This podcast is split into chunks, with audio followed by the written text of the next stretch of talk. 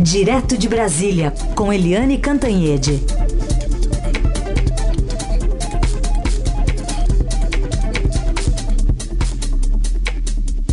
Eliane, bom dia. Bom dia, Raíssen Carolina, ouvintes. Bom dia, Eliane. A gente já chama também para conversa o Ricardo, o Ricardo Brant, repórter do Estadão, que assina junto com o Fausto Macedo essa entrevista exclusiva com o ministro da Justiça, Sérgio Moro, publicada hoje com destaque na primeira página do jornal. Tudo bem, Brant? Bom dia. Bom dia, Carolina. Bom dia, Eliane. Bom dia, Heisen. Bom dia, ouvintes. Tudo jóia? Tudo certo. Brant, vamos começar falando então sobre, acho que a frase, né, que foi destacada aqui na capa, se quiserem publicar tudo, publiquem, não tem problema, de Sérgio Moro, desafiando, portanto, o site Intercept Brasil. Ele está confiante de que não fez nada de errado, né? É, Carolina, acho que é, é, além da, da, da, dele pontuar essa, essa é, é legalidade defendida por ele de tudo que está ali, ele disse que não pode fazer qualquer comentário é, confirmativo ou negando, dizendo que há fraudes nas conversas, enquanto não vê todo o conteúdo do material. E acho que assim, há um desafio não só de que apresentem, mas ele deixa claro que é um crime em andamento. Ele, é, é, eles têm na investigação, pelo que deixa é, é claro ali, que o hacker, o, o grupo que atacou aí os, os, os, aparelhos das autoridades continua é, em prática. Então, assim, é, é, ele pela primeira vez pontua todo o caso, né? A primeira fala dele desde que, que, que, que o caso foi ao ar, mas deixa claro que quer saber o que tem lá, vai falar, mas há uma investigação porque é um crime. Está é, claro que eles estão atrás de obstrução de justiça. Ele pontua muito bem isso, o interesse dos alvos, né? E ele diz que fica, né? Teve o, teve o dia do fico também nessa entrevista. É, eu acho que ele, ele, ele vem para isso, né, Raíssa? Para dizer, olha, né, pra, vamos parar com essa história de sai, vamos deixar o cargo, vamos se afastar, estou isento da investigação. É, é, pela primeira vez faz uma referência clara de que há uma suspeita, sim, de que há interesses político-partidários, há interesse de investigados da Lava Jato, e tenta chamar todas as instituições, quando ele fala, olha, o alvo não é só a Lava Jato, ou nem sequer só se há, o alvo é o governo Bolsonaro, ou derrubar o ministro Moro, é, o alvo é as instituições quando ele traz, eh, cita inclusive o caso do, da, da, do surgimento do nome do ministro Luiz Fux aí nas conversas, eh, ataca muito incisivamente a, a, a divulgação paulatina eh, dos fatos. então acho que a partir de agora começa uma reação mais pública para responder se há ou não algo uh, uh, ilegal nisso tudo uh, do ponto da atuação deles, né, uhum. da força-tarefa e do ministro ex-ministro Moro. Eliane? Oi, bom dia, Ricardo, bem-vindo. O bom... ministro fala claramente num viés político e ideológico por trás dessa operação toda aí dos vazamentos e tal. A gente não sabe ainda se foi hacker, como é que foi obtido esse material. Mas você ficou com a sensação de que ele acusa diretamente o PT? É, não, uh, eu acho assim, ele nesse momento, eles não fazem, ele não faz e deve ter calculado muito bem isso, é, o que ele chama de apontar o dedo para ninguém, né? É, mas ele, ele deixa transparecer que eles já têm, claro, que é uma, uma, uma movimentação orquestrada é, entre como tiveram isso e como estão fazendo a divulgação. Assim, em vários momentos ele critica muito essa forma de é, como está tá sendo divulgado e deixa claro que pode haver uma é, se há um crime em andamento, a forma, se a forma como está fazendo faz parte disso, eles estão em cima, eu acho. E ele também fala sobre o efeito ou não efeito sobre os processos referentes diretamente ao ex-presidente Lula. É, exatamente. Ele, ele usa, inclusive, o, o, Código de Processo Penal, a lei de, de, de ação de prioridade, para justificar, pontuou é, como a, a, aquela denúncia crime que falam que é um dos fatos mais graves, em que ele, ele passa, teria passado é, ao coordenador da Lava Jato Deltan, ele explica que é o procedimento, que não há nada de, de, de fora do, do, do, do usual ali no, no judiciário e, e, e, atribui, ele repete muitas vezes isso durante uma conversa, foi uma conversa é, é, longa, de mais de hora no gabinete dele aqui em Brasília, e ele pontuou muito como sensacionalismo. Ele falou, estão criando, é, a, a, o recado é, há uma nuvem de fumaça na hora de divulgar isso, não há essa ilegalidade gritante que estão falando. É, estou, do que estou muito seguro dos meus atos e do que eu conversei, se foi eu que conversei, por esse aparelho aí de, de comunicação do celular, né? Brant, você que já acompanha é, o, o, juiz Sérgio Moro em outras entrevistas até aqui para o Estadão, é, e acompanhou também essa evolução né, de um ex-juiz agora como um ministro de Estado, articulando politicamente, sendo inclusive elogiado pelo é, presidente da Câmara, Rodrigo Maia. Como é que você é, observou o, o, ministro Sérgio Moro é, nessa entrevista como um político e não mais como um juiz? É, olha, é, eu acho assim, é, do ponto de vista comportamental não há muita diferença, mas uhum. claramente ele, ele age agora dentro daquilo que ele nunca, durante toda a carreira profissional, o ambiente dele foi ali o gabinete de juiz, que é, por natureza, um ambiente mais fechado, né? Uhum. É, é, entrando no, no, que é a discussão do, do, do, caso aí, eles recebem diariamente advogados, recebem procuradores e tal, mas muito restritamente. Agora, ele está com o cargo de ministro, mas ele mantém uma posição, por exemplo, essa demora dele falar, de, de abrir, e, e, e, não sei se é demora, mas ele calculou muito bem isso, uhum. ele está muito seguro, assim, agora está fora do ambiente natural dele. Mas acho que, que, que pela resposta aí de ontem, de como ele pontou, de tudo que ele fala, explica, achei seguro mantendo uma coerência de como era, viu? Não teve,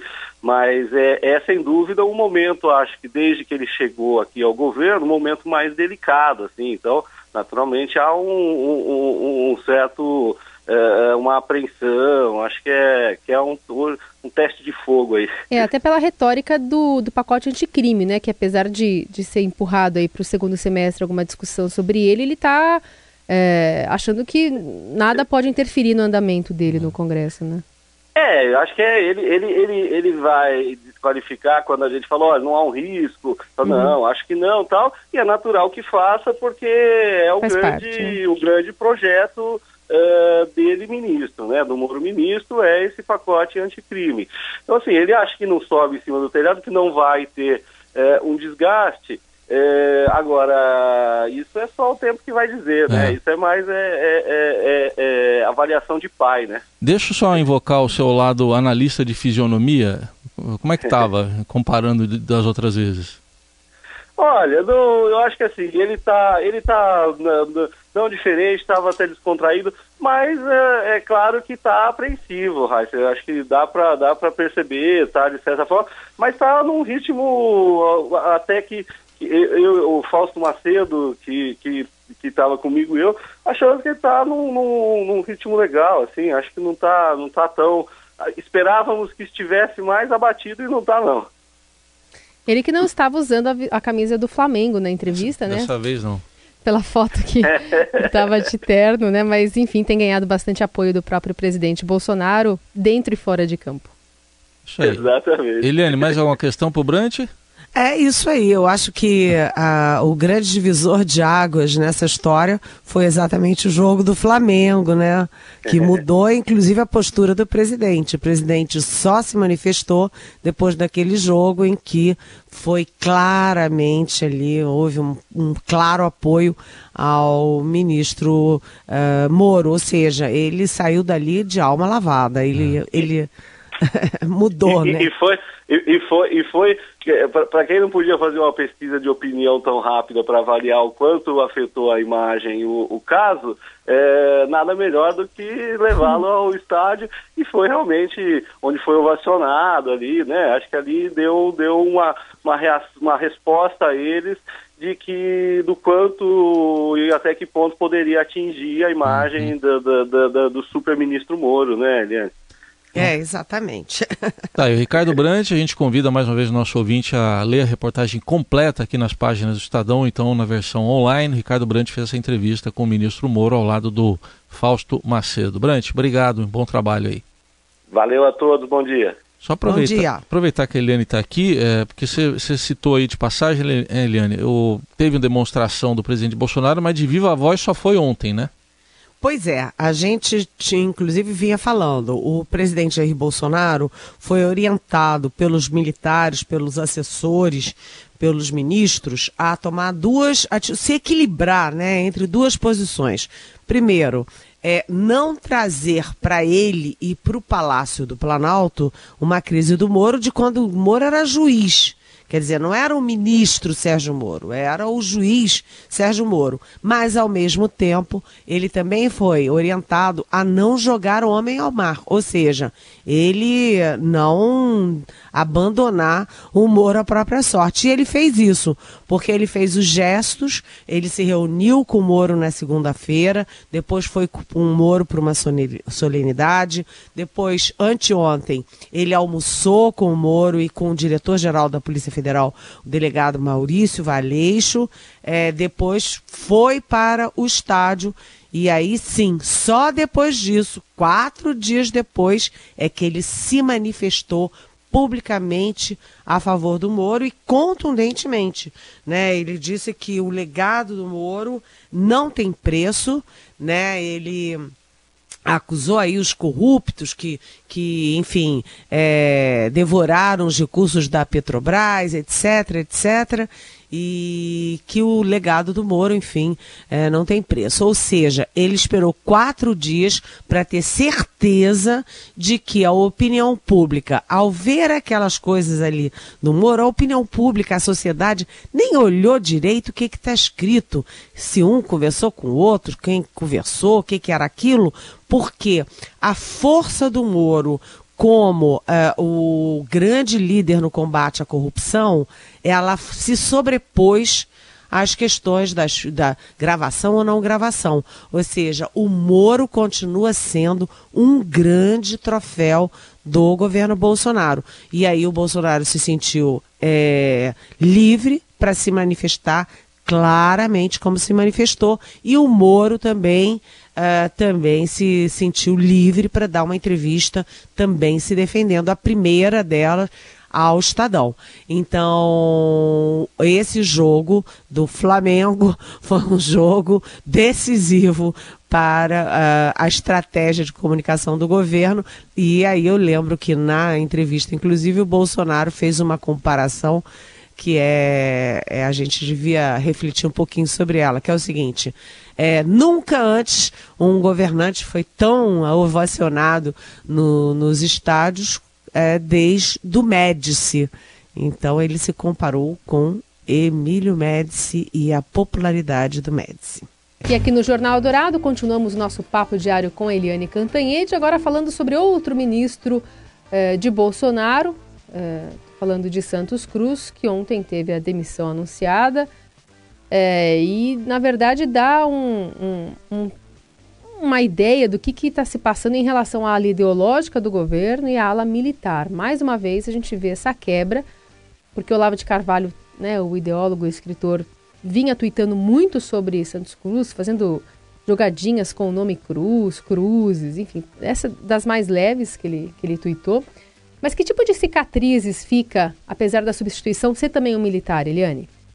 É, essa demissão do general Santos Cruz, ela não é uma demissão qualquer porque a gente lembra que desde a campanha presidencial, quando o Exército, mais, muito mais do que Marinha Aeronáutica, quando o Exército pulou na candidatura do Bolsonaro, muita gente dentro das Forças Armadas, inclusive o então comandante do Exército, o general Eduardo Vilas Boas, que é a grande referência militar hoje, estavam é, temendo que esse excesso de, é, enfim, de esse mergulho tão profundo do Exército na candidatura Bolsonaro, que é um capitão da reserva, pudesse trazer de volta duas coisas: a contaminação política das Forças Armadas e a divisão das Forças Armadas. Um a favor, outro contra, o que não é bom.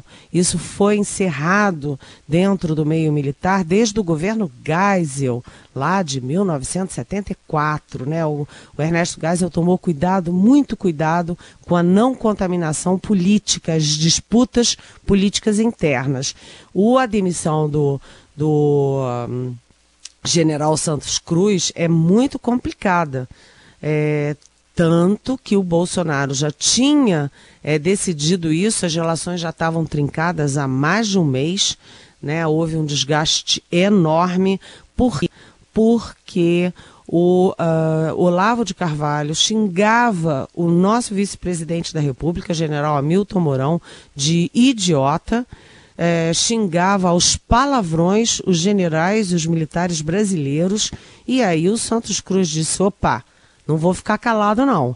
Então ele botou uma armadura, pegou uma lança e foi para cima do Olavo de Carvalho e assumiu a defesa das Forças Armadas. É claro que os militares ficaram gratos ao Santos Cruz por fazer isso, porque não é possível o Olavo de Carvalho falar aquelas barbaridades todas e ser prestigiado pelos filhos do presidente, prestigiado com lugar de honra em jantar em Nova York, prestigiado com a principal medalha do Rio Branco, ou seja, do Itamaraty. Quer dizer, não faz o sentido. E aí alguém tinha que defender os militares e foi esse alguém foi o Santos Cruz. Mas desde então as relações estavam trincadas e o Bolsonaro esperou esse tempo para poder sentir a barra no meio militar. O general Augusto Heleno, que tem uma enorme influência sobre o presidente, é, ele dizia: olha, é, cuidado, cuidado, não vai cutucar essa onça com vara curta, ou seja, é, vai com calma tal. E o, o Bolsonaro, para demitir o Santos Cruz, tomou alguns cuidados. Primeiro, ele ontem de manhã ele chamou ao, ao chamou para uma conversa é, particular, pessoal, o ministro da Defesa, o general Fernando Azevedo Silva, que é uma pessoa muito equilibrada. E o Bolsonaro perguntou assim, direto, de chofre: é, vou demitir o, o, o, Santos Cruz. Posso, é, tem alguma restrição a ser um general da ativa no lugar dele? E o Fernando é, Azevedo Silva respondeu que não, que não tinha óbice. É, daí a escolha pelo general Ramos, que é, é, o primeiro general da ativa no primeiro escalão do governo. A gente lembra que todos são da reserva. O próprio Mourão, o próprio Santos Cruz, o Heleno, todos são da reserva e agora tem um general da ativa que ocupa um dos principais cargos da hierarquia militar comandante do Sudeste. É um cargo importantíssimo e ele tem assento, portanto, no alto comando do Exército. Então muda de patamar. É um general da ativa. Além disso, o Bolsonaro tomou outro cuidado, fez um gesto de ligar para o comandante do Exército, o general Edson Pujol, para pedir autorização, licença para tirar o Ramos é, do Sudeste, do Comando do Sudeste, e trazer para o Planalto, ou seja, todo cheio de cuidados para evitar trincar ainda mais os cristais. E, além disso, a oportunidade dessa demissão é que o Bolsonaro vai é, vai ao ao dia, no dia, na cerimônia principal de, do Dia da Infantaria, que é uma das armas mais importantes e prestigiadas do Exército, é, ele vai, o, o Bolsonaro vai para Santa Maria, no Rio Grande do Sul, cercado de militares, para fazer a foto e mostrar que está tudo bem com a área militar. Mas, gente, eu posso garantir que não está tão bem assim, não. É, há muitas frentes militares incomodadas com aquilo que uh, no Congresso se diz abertamente, que o presidente não tem centralidade, não tem foco, prioridade. Né? Enquanto a economia esfarela, É, enquanto Olavo de Carvalho faz essas, é, sei lá, não é nem besteira, é mais grave do que besteira, o presidente está cuidando de armas, tirando cadeirinha, enfim, uma pauta que não tem nada a ver. Né? E além disso, agora ele tomou partido na guerra ideológica né? entre o general que assumiu a defesa dos generais é, e o Olavo de Carvalho, que é, enfim, aquele guru, é, sei lá, que ninguém sabe direito o que, que é, o presidente ficou com o guru. É uma sinalização ruim e isso deixa cicatrizes. Aliás, o, foi é, o Nestor Foster é, foi promovido a embaixador de primeira classe, tá, o caminho está pavimentado para ele ser embaixador em Washington, que é o principal cargo, evidentemente, é, não apenas da diplomacia brasileira, mas da diplomacia de qualquer lugar do mundo. E quem é o Nestor Foster? É um olavista de quatro costados, ou seja, é, isso não pega bem na área militar, não. Deixa cicatrizes. Eliane, rapidinho uma avaliação sobre a sua sobre essa greve geral convocada para hoje. Tem protestos em todo o país, mas aparentemente é, é uma mobilização menor do que se esperava. Até agora. Até agora. Até agora é menor. E aqui em Brasília tem uma novidade nessa paralisação. É que há, há faixas ao longo das, da, das vias dizendo que é uma paralisação para soltar o Lula, Lula livre. Ou seja, está tudo misturado aí. Vamos ver como se desenvolve ao longo do dia. Só um registro também, né, Eliane, que você trabalhou com o Clóvis Rossi. Morreu é. nessa madrugada. Meu marido trabalhou com ele no Estadão uh, muitos anos atrás e o, o Clóvis Rossi era uma espécie de assim ícone, né, ídolo do meu marido e depois lá no Estadão trabalhamos muitos anos juntos. O Rossi era não apenas um grande repórter, ele foi aquele jornalista que foi repórter a vida inteira, um faro enorme para a notícia, um homem muito justo como ele também era um querido amigo e era uma pessoa super generosa com os mais jovens. A redação a inteira, todas as redações que o Rossi passou tinham admiração por ele. E ele era também um dos jornalistas mais conhecidos, é, os jornalistas brasileiros mais conhecidos no exterior, inclusive com o prêmio é, Maria Cabot no, no exterior. Enfim, é uma perda inestimável para nós, é, jornalistas, e para o jornalismo brasileiro.